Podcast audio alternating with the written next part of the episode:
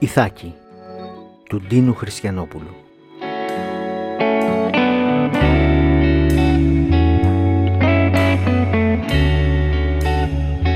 Δεν ξέρω αν έφυγα από συνέπεια ή από ανάγκη να ξεφύγω τον εαυτό μου. Η στενή και μικρόχαρη Ιθάκη με τα χριστιανικά της σωματεία και την ασφικτική της ηθική.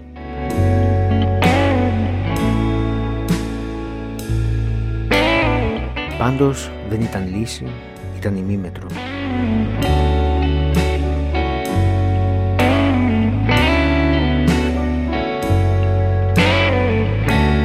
Και από τότε κυλιέμαι από δρόμο σε δρόμο, αποκτώντας πληγές και εμπειρίες.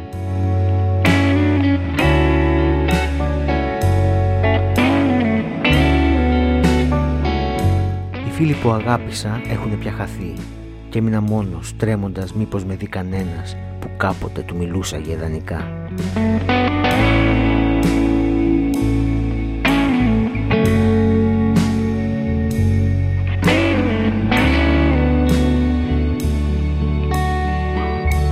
Τώρα επιστρέφω με μια ανύποπτη προσπάθεια να φανώ άψογος, ακέραιος.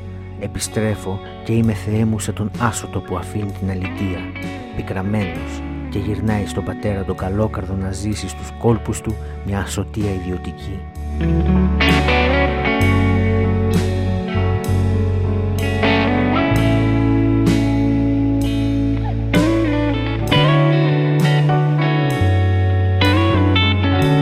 Το Ποσειδώνα μέσα μου τον φέρνω που με κρατάει πάντα μακριά.